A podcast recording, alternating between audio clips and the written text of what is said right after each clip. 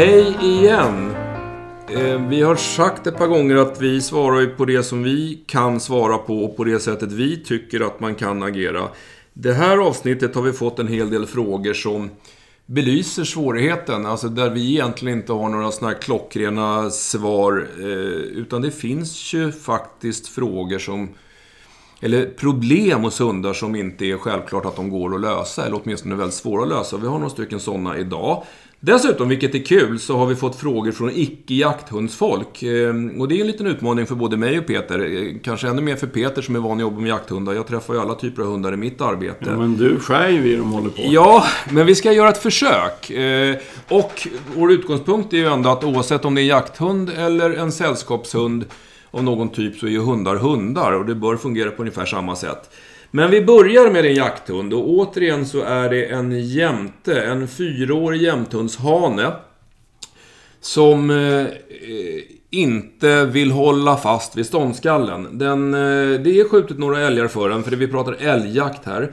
Och eh, ja, två, tre älgar är, är, har väl ramlat om jag förstod hela rätt. Men, men, ehm, och bland annat en trafikskadad kviga där han gjorde ett jättefint jobb med 30-40 minuters ståndskall. Men för det allra mesta så skäller den en kort stund, släpper älgen och går tillbaka. Och husse försöker pusha på och gå fram. Hunden går tillbaks, skäller några skall och släpper igen.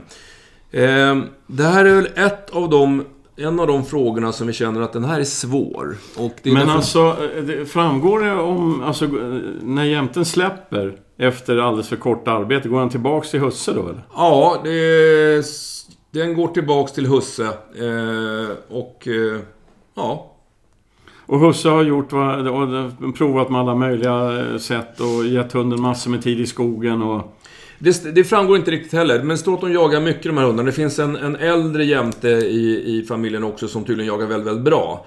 Eh, så att bortsett från det här fina ståndskallet på den trafikskadade kvigan så, så har det, verkar det vara så här eh, varje gång. Okej. Men, eh, och, och nu är vi tillbaks, vi snackade om det i något avsnitt här med att alla hundar är individer. Ehm, kan det vara så att eh, den här äldre hunden som funkar klockrent, som verkligen jagar älg som man ska jaga älg. Ehm, man har skaffat en yngre, en, en hund till som är yngre eh, och så har man jagat in den på samma sätt och haft samma liksom mm, tankar om den. Samma förväntningar. Ja, det är ju inte omöjligt. Vi, vi som individer har ju en tendens att bete oss på ungefär samma sätt i samma situationer. Så att det, väl, det finns väl en uppenbar möjlighet att det är så. Men, men eh, och är det så då att den här jämten släpper och går tillbaks till husse efter för kort jobb, då är ju bandet där lite väl häftigt starkt. Eh, den kanske inte hajar läget. Sen vet vi inte om det har hänt någonting heller. Nej. Om det har hänt något som har skrämt den här hunden. Om, Han kanske är ovanligt mild och mjuk och vek för att vara en jämthundshane. Eh, det är inte alls ovanligt nu för tiden faktiskt. Men eh, mm, mitt råd här är att testa med en annan förare. Ja.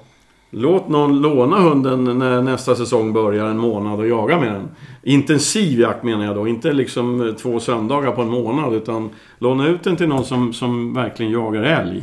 Och se om det blir en förändring. För i så fall så, så finns det ju något i, i samspelet där som inte funkar klockrent. Ehm, annars är det svårt. Alltså det, det, Det är bara att nöta på och hoppas på det bästa. Ja, och, och, och alltså, ge hunden så många chanser som möjligt, så mycket tid i skogen som möjligt. Men jag, jag skulle absolut, om jag hade haft, om jag hade råkat ut för det där, eh, då hade jag lånat ut hunden. Helt klart alltså. Det är inget snack.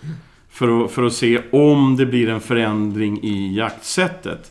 För blir det en förändring i jaktsättet, ja men då är det ju där skon klämmer då. Då får man ju fundera själv på hur man beter sig i skogen. Ehm, Ehm, sen så kan man ju kanske, jag vet inte om de har släppt den här unga tillsammans med den äldre.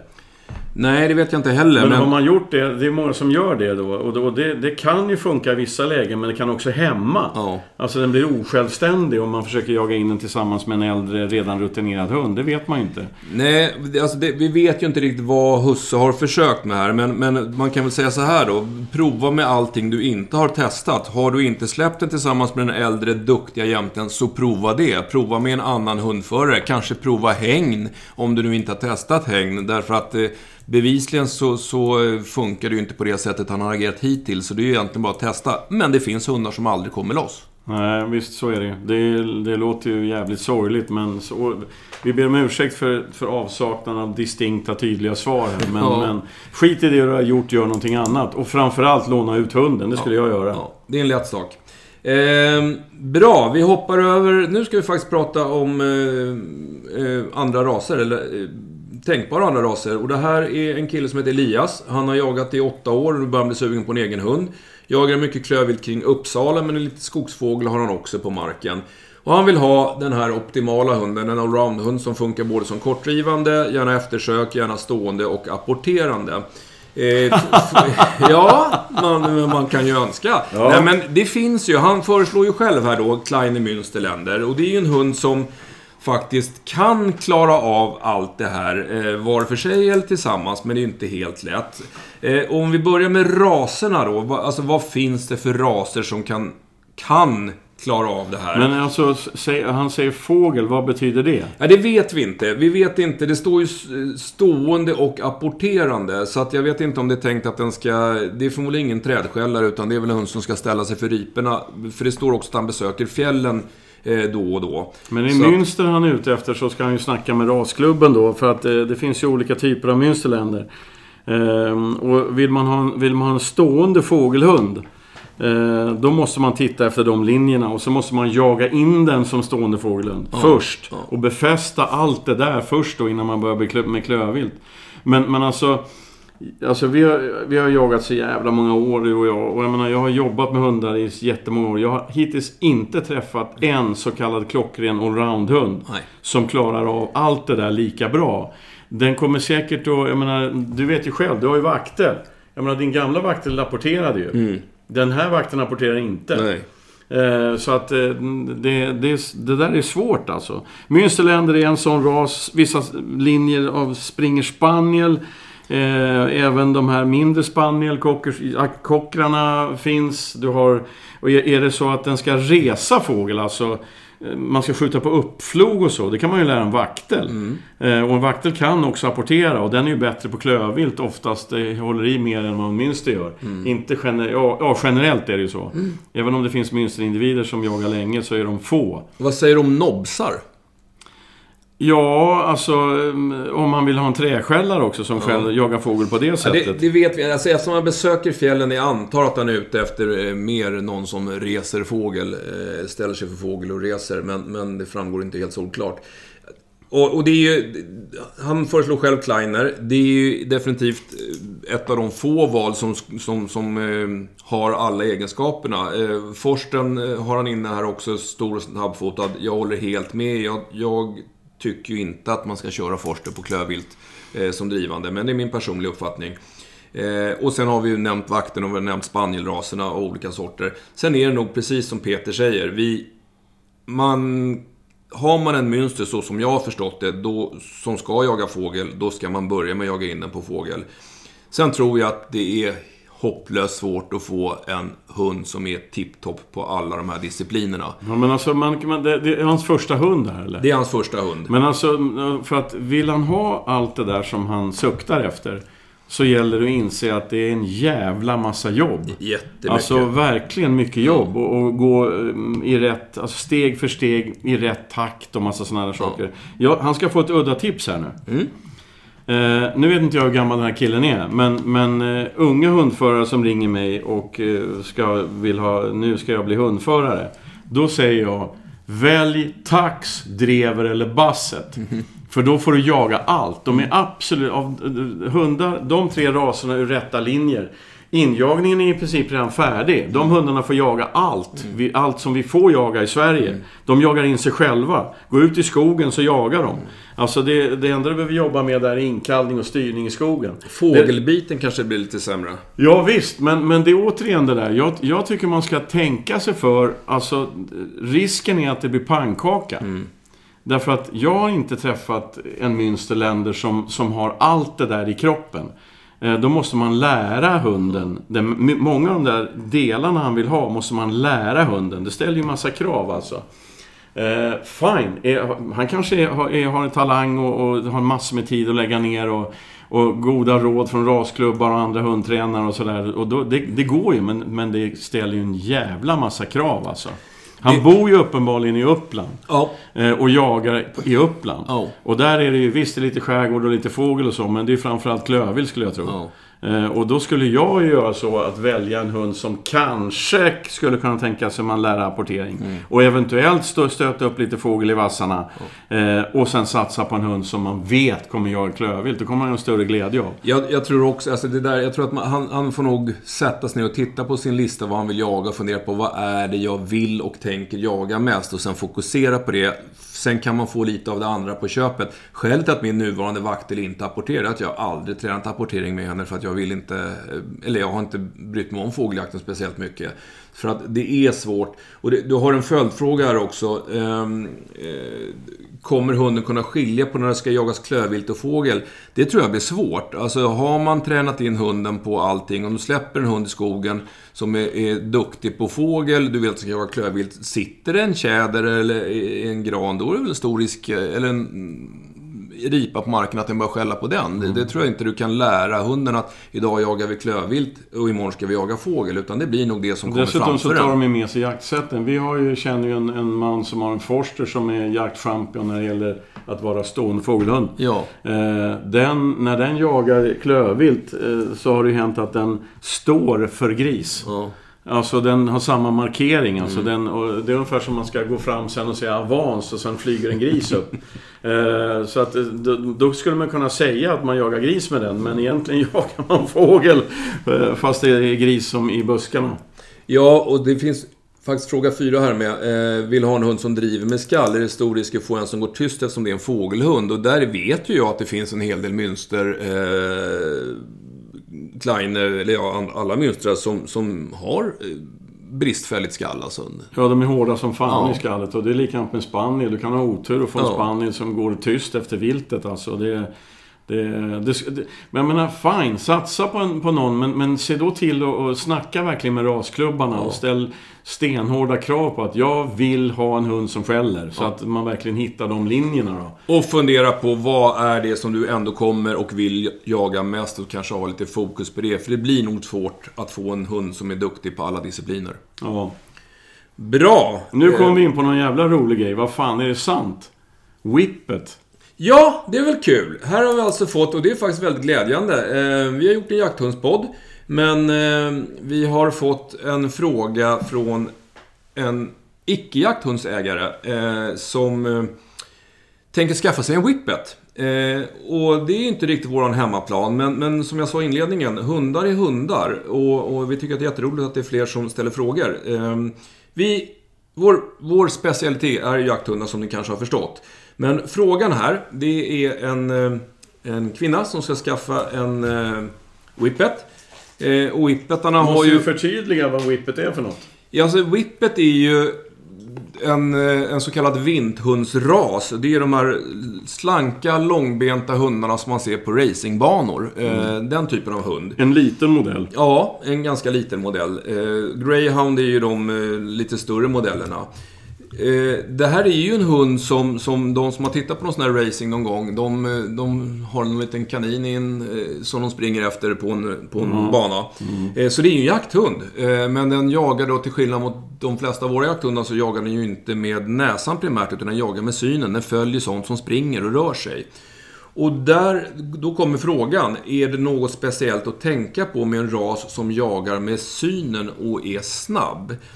Och då blir ju vårat svar Nej. eh, nej. Därför att det här är fortfarande en hund. Och om min hund står och vindar och känner att det ligger en gris 300 meter bort. Eller om min hund, som är en whippet, ser en hare eller en, en, eh, kanin som springer 300 meter bort. Alltså deras beteende är detsamma. Eh, oavsett vilket organ de använder för att lokalisera det här. Börja från början. Eh, Styrning liksom. Styrning. Ja, så, så och, och mm, den tilltänkta matten här har då skrivit hon ska börja med inkallning första dagen och jag tror att man får jobba, det här kan ju du bättre, men man får jobba med den här precis som vilken hund som helst. Alltså inkallning är ju A och O. Eh, Bygg hundens vilja att göra det du vill att den ska göra. Exakt, och till skillnad mot våra jakthundar som vi då eh, belönar, som Peter har sagt många gånger. Kalla in den, släpp ut den, låt den jaga för det är det den vill. Låt belöna den här hunden med att springa. Ja, alltså vinthundar, de är ju födda för att springa. Och jag ser för många vinthundar som eh, går i koppel nästan jämt. Mm. Så att eh, se till att hunden får springa rastgårdar och träningsanläggningar och på alla möjliga sätt. Belöna hunden med det den är född att göra. Då kommer den må bra. Så samma teknik, lite annan belönings, eh, eh, belöning helt enkelt. Mm. Sen så får, om någon där ute i, i världen eh, är expert på vinthundar så får ni gärna höra, höra av er för att jag kan egentligen ingenting. Men det jag kan, det är, är, handlar om att alla hundar är hundar. De har samma signalspråk, de fungerar på samma sätt, de är, behöver socialisering på samma sätt och så vidare. Eh, så, så tänk hund inte vinthund. Det tror jag är väldigt klokt. Och på samma sätt som du sa till Elias, alltså är det någon som kan vinthundar så är det rasklubbarna. Så att eh, prata ordentligt med rasklubbarna. Vi tar en kort paus och sen återkommer vi.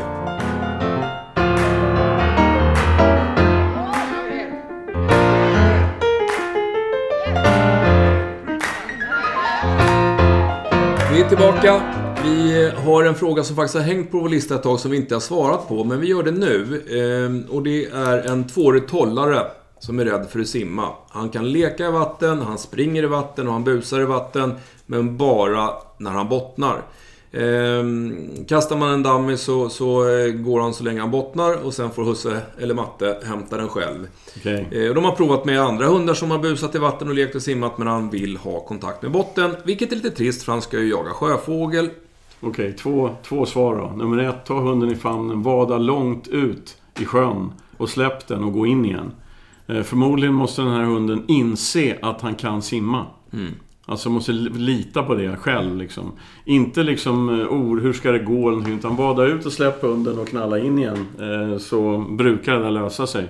Det kan också, precis som du sa, Eh, kommer du ihåg din Mixa eh, som är rädd för vatten? Hon gillar inte att simma och bada. Okej, okay. och så fick hon en brungrins framför nosen och lyckades hänga i ganska... Och då plötsligt så spelar det ingen roll att det var nollgradigt vatten och isskorpa. Hon simmar ju för fan tvärs över ett sund efter den här grisen. Ja. Eh, då var belöningen, eller triggningen, alltså det, målet med, med eh, hela livet var att följa efter. Och då sket hon i att det var vatten. Ja. Det vill säga, dammen kanske inte är tillräckligt spännande för att eh, simma ut och hämta den. Den har säkert lekt, lekt mycket med den där dammen på land och den är inte så, så kul längre så att det är värt att tappa kontakten med botten. Försök att hitta någonting nytt spännande som triggar hunden lite mer. Det kanske är en skjuten fågel som den bara älskar och som den inte eh, har haft samma kontakt med som tidigare. Prova att slänga ut den och se om det kan vara tillräckligt mycket motivation för att eh, simma. Annars är det som Peter sa, hunden kommer inte drunkna. Den kan simma, den måste bara förstå att den kan det. Så prova att bära ut den tills den inte bottnar. Knalla in och låt den lära sig simma. Det var våra tips. Komma över en tröskel liksom. Yes. Sätt hunden på en, si en sida av en eh, stilla å eller kanal. Ta er över, sätt er där och grilla och släng korvar och ät och tjoa och vänta i två timmar så nog fan kommer hunden simma över alltså. Ja, det tror jag med. Ehm, för hundar kan simma. Vi hoppar över från Tollare till Östlaika. Eh, den är tre år och den har enligt Husse haft alla chanser i världen att bli en bra älghund. Det är skjutet ett par älgar för henne var och en på ståndskall. Hon har enligt mitt tycke då ett ganska snävt sök, 0 250 meter. Husse vet inte riktigt vad hon egentligen letar efter. Han har provat en massa tips. Han har satt sig på en stubbe från tidig morgon till solen går ner eh, och hunden gick knappt ifrån honom. Han har kört mycket spårträning, han har gått eftersökskurser med bara älgspårning. Han har låtit henne skälla på älg vid två tillfällen med stöttning. Det står ingenting om hur det gick då, men, men han har verkligen försökt. Och då i hägn eller? Ja, eh, han har gjort en massa saker som han blev tipsad om, men det funkar ändå inte. Dock så är den här hunden duktig, eller den gör, den gör alltid Husse vill att hon ska göra på älg. Men det gör hon bara när hon jagar grävling. Då släpper hon aldrig ett ståndskall.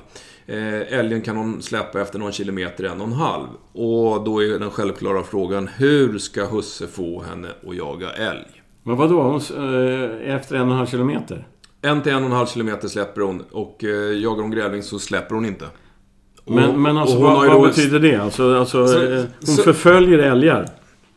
Ja, det, det, står ju att hon släpper efter en, och en, en till en och en halv kilometer. Men, men alltså hon går ju väldigt snävt. Hon går ut kanske 250 meter och som, som han skriver där, han har suttit på stubben från tidig morgon till kväll och hon har knappt gått ifrån honom. Så att, så att Hon, eh, hon, håller inte, hon letar inte älg som hon ska, hon håller inte i älgarna som hon ska. Nej. Och ståndskall då? Det har han inte fått fram. Uppenbarligen. Nej. Hur gammal? En, eh, hunden är tre år, han har skjutit två älgar och en är skjuten på ståndskall. Men, men sen verkar liksom jakten ha gått i stå. Hon... Eh, Ja. Har, det- det låter som hon inte har riktigt intresset för älg helt enkelt. Nej, och jaktlust har hon ju eftersom hon jagar. Men har, eh, fra- framgår om han har skjutit grävling för henne? Nej, det framgår inte. Nej. Men, eh, men... Alltså det här är ju dösvårt alltså om när man inte har Här träffat har vi en av de här frågorna som inte är så himla lätt att svara på. Nej, och sen eh, så pass... eh, Hon är vuxen, det är ju Laika som är vuxen liksom. Poletten borde ha trillat ner men och han har ju skjutit älg för henne. Ja. Ehm, ehm, ståndskall, vi vet inte hur länge det där ståndskall pågick eller så. Men, eh, men alltså det är lite som jämten som vi pratade om tidigare här. Ehm, det man skulle kunna testa då, det är att någon annan för hunden. Eh, se om det släpper då. Om det, fin- om det är något sånt.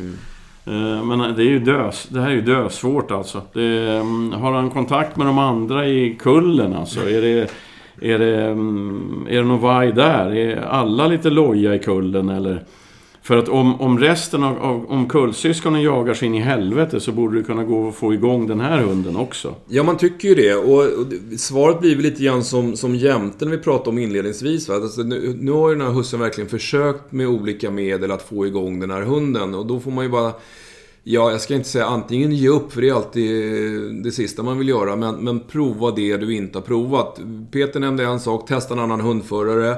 Vi sa till jämthundskillen att eh, det kanske är prova att släppa med någon annan hund som är bevisat duktig på att hålla i älgar och se om det kan trigga eh, triggaren. Men, men det finns ju en risk att man slutar i, i, i det här att den här älgen, eh, älgen, den här hunden föredrar annat vilt. Den, den har inte det älgintresset. Ja, Ja, nej men alltså det, det är bara att inte ge upp. Men, men prova, precis som du säger, prova det som inte är provat. Eh, och jag återkommer till det där att det, det händer grejer. Oftast händer det grejer när någon annan går med hunden. Ja. Eh, så är det.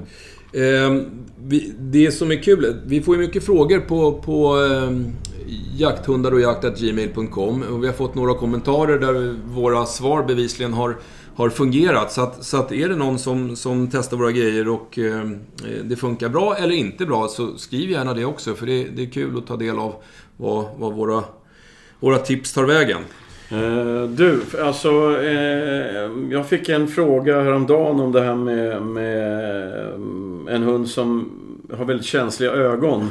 Mm. Eh, och han, den här killen han tackade för att eh, han har lyssnat på oss. Så, så numera har han ju alltid sån här koksaltlösning i såna här små sprutflaskor med sig så att han, han eh, sprutar ut ögonen. Så hunden blinkar efter jakten, du vet. Den, den, Ja, den ja. får tårar och sånt. Eh, så att han försöker sköta ögonen. För ögonen är ju, är ju känsliga grejer. Så det där kan du snacka någon minut om. Jag tar det. Eh, jo, ögon är... Eh, när Peter och jag har våra föreläsningar så brukar jag alltid eh, dra parallellen att någon, någon ringer en helg och säger att hunden är lite halt efter jakt. Så brukar vi säga att mår den bra för övrigt så har lite is i magen. Eh, låt den vila och är den fortfarande halt imorgon så hör av er igen. Ringer någon eh, och säger att min hund har varit och jagat en kisar, det rinner väldigt mycket ur ena ögat. Då säger vi inte ta det lugnt och avvakta utan då säger vi du, det där bör en veterinär titta på. För precis som Peter säger, ögonen är känsliga och det går väldigt fort att få permanenta skador i ett öga eller rent av tappa synen på ett öga. Och vad gör man då? Det är inte så att man åker till veterinären så fort hunden kisar med ögat. Men det man gör är att kommer man hem efter en jakt, eller vad sjutton man nu har gjort. Ser man att hunden har problem med ett öga, den vill inte öppna det, det rinner, den är rödögd, den sitter och gnider med tassen mot ögat. Då tänker man inte äh, det går nog över och så struntar man i det. Utan man tar upp hunden i knät om det är en liten hund eller så sätter man sig på golvet om det är en större hund. Och så tittar man i ögat. Man tar en bra lampa, lyser och ser. Har man tur så ligger det något litet ax eller något litet eh, grästrå eller vad sjutton som helst, barr. Eh, någonstans i ögat som man kan spola bort med koksalt eller pilla bort med en tops försiktigt. Och så har man löst problemet. Men får det där skräpet ligga kvar, varje gång hunden blinkar så kommer skräpet att nöta på hornhinnan, alltså det yttersta skiktet på, på själva ögat. Och det kan i värsta fall nöta så hårt så att det går hål på hornhinnan och det, då är det riktigt illa. Men, men eh, så, så många gånger så kan man bara genom att titta hitta problemet och sen så spolar man eller pillar bort det. Men egentligen är det ju spejsat. Våra hundar, alltså, de är ju där nere. De Ja. springer i de värsta tätningar liksom och ska se sig för samtidigt. Eh, Att det inte händer mer grejer, men... men eh, Ja, det är det. Och jag menar, vi, du och jag släpper våra hundar i havreåkrar och veteåkrar och alltså det bara flyger ju bös i luften. Ja, att, att det inte... Men, men det är det, det är det definitivt vad- det minsta man kan göra. Sen, det man Vad ska... händer man om något sitter fast i ögat då? Ja, och då hamnar man där. Man provar att pilla, man provar, man ser att det sitter någonting och man får inte loss det. Eh, Och jag har varit med om, om att det har liksom kommit in hundar med en liten slånetagg som har suttit i ögat eller någon metallflis vid något tillfälle. Det tar man inte bort.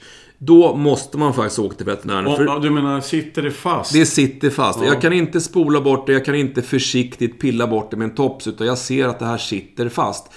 Då, framförallt om det är spetsiga föremål, taggar eller sånt där då. Drar jag ut det där eh, så finns det en risk att det liksom blir ett hål. Och, och ögat är ju fyllt med någonting som heter kammarvätska. Eh, och drar man ut det där så finns det en risk att kammarvätskan börjar pysa ut genom det där hålet och då sjunker ögat ihop, det kollapsar.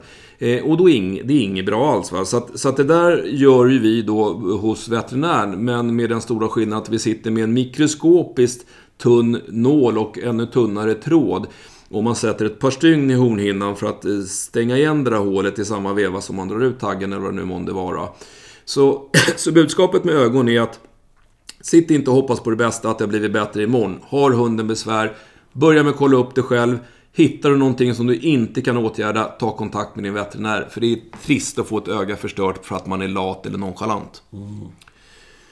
Yes. Eh, bra! Eh, jag tycker faktiskt Peter, för jag vet att du har fått en hel del frågor som, som nog berör alla. Eh, nu har vi haft icke-jakthundsägare i det här programmet och det här är någonting som definitivt berör alla hundägare. Ja, Socialisering. Alltså det, just det, socialisering. Alltså det... det ehm, eh, Eh, jag får ju en hel del hundar till mig där man har, ägaren har problem alltså, på ett eller annat sätt. Oftast har, det att göra med utfall mot andra hundar och, och hunden gillar inte svarta hundar och, och du vet, allt det där. Um, hundmötesproblematik alltså. Och jätteofta så tror jag att det hänger ihop med att en sån hund har inte fått chansen tillräckligt mycket att umgås med andra hundar. Alltså det är för många som inte låter sina hundar träffa andra hundar och lära sig interagera med andra hundar. Det är skitviktigt alltså. Ehm, man skaffar en valp och man, grannen har en labbe och den träffar, valpen träffar lite och sen så plötsligt är valpen ett och ett halvt år och är jävligt svår att styra i hundmöten.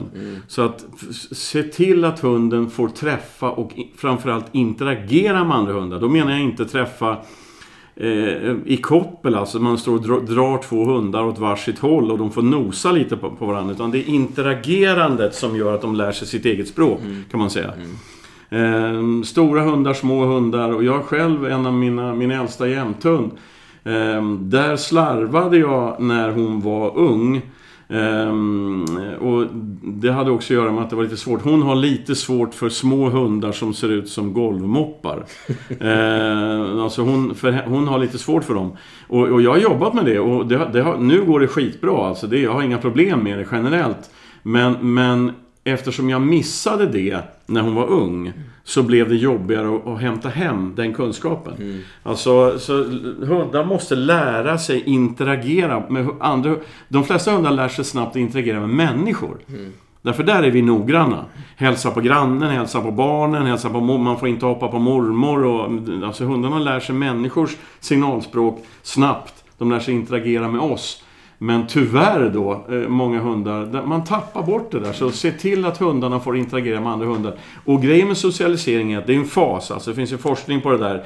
Inom ett visst antal veckor när hunden är valp. Alltså så, så funkar som... Mm, mm, ja, det är då man ska socialisera hunden. Men jag tror, och det har jag testat så många gånger, det går att socialisera en redan vuxen hund som har missat socialiseringsfasen.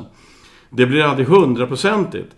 Men ger man en vuxen hund chansen att interagera med andra hundar som ser annorlunda ut och små, stora, långa, snabba, korta, långsamma, tjocka, alla olika typer av hundar i rastgårdar och så, så. Så kommer mötesproblematiken att bli mindre. Alltså, det är min absoluta övertygelse.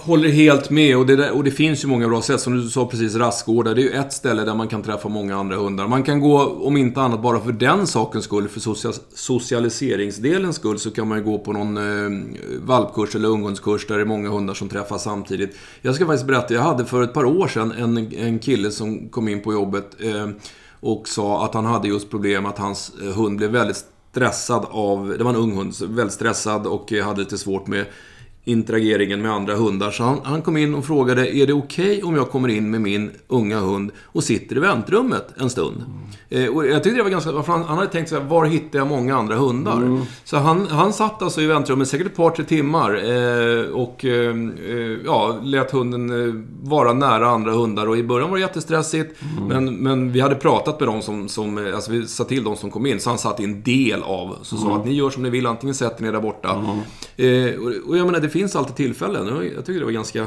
mm. ganska klurigt. Va? Så, att, så att det här är en viktig del. Därför att det blir så otroligt mycket lättare eh, för en själv om man har en hund som funkar väl ihop med andra individer. Ja, så är det jag, kan, jag ska bara berätta en kortis. Alltså jag har ju hundkurser, men jag har inga valpkurser.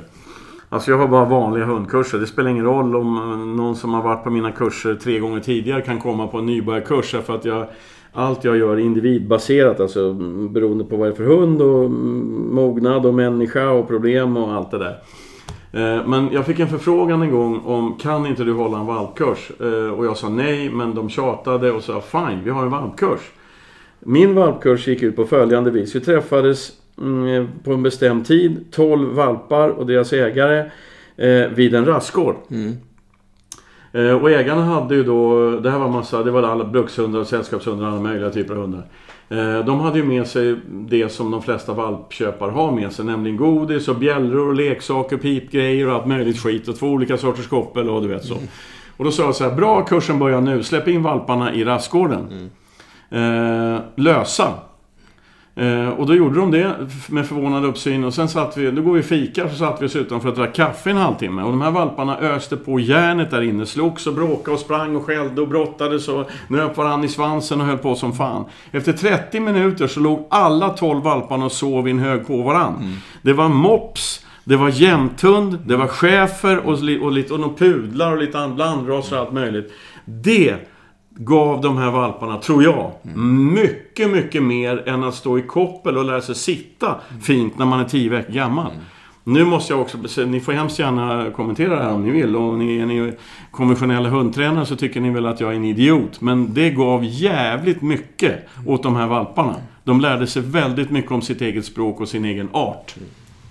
Bra tips. Ehm, ja, det, det sista Peter sa är säkert någon som tycker helt diametralt eh, annorlunda. Men, men det här är Om någon frågar oss.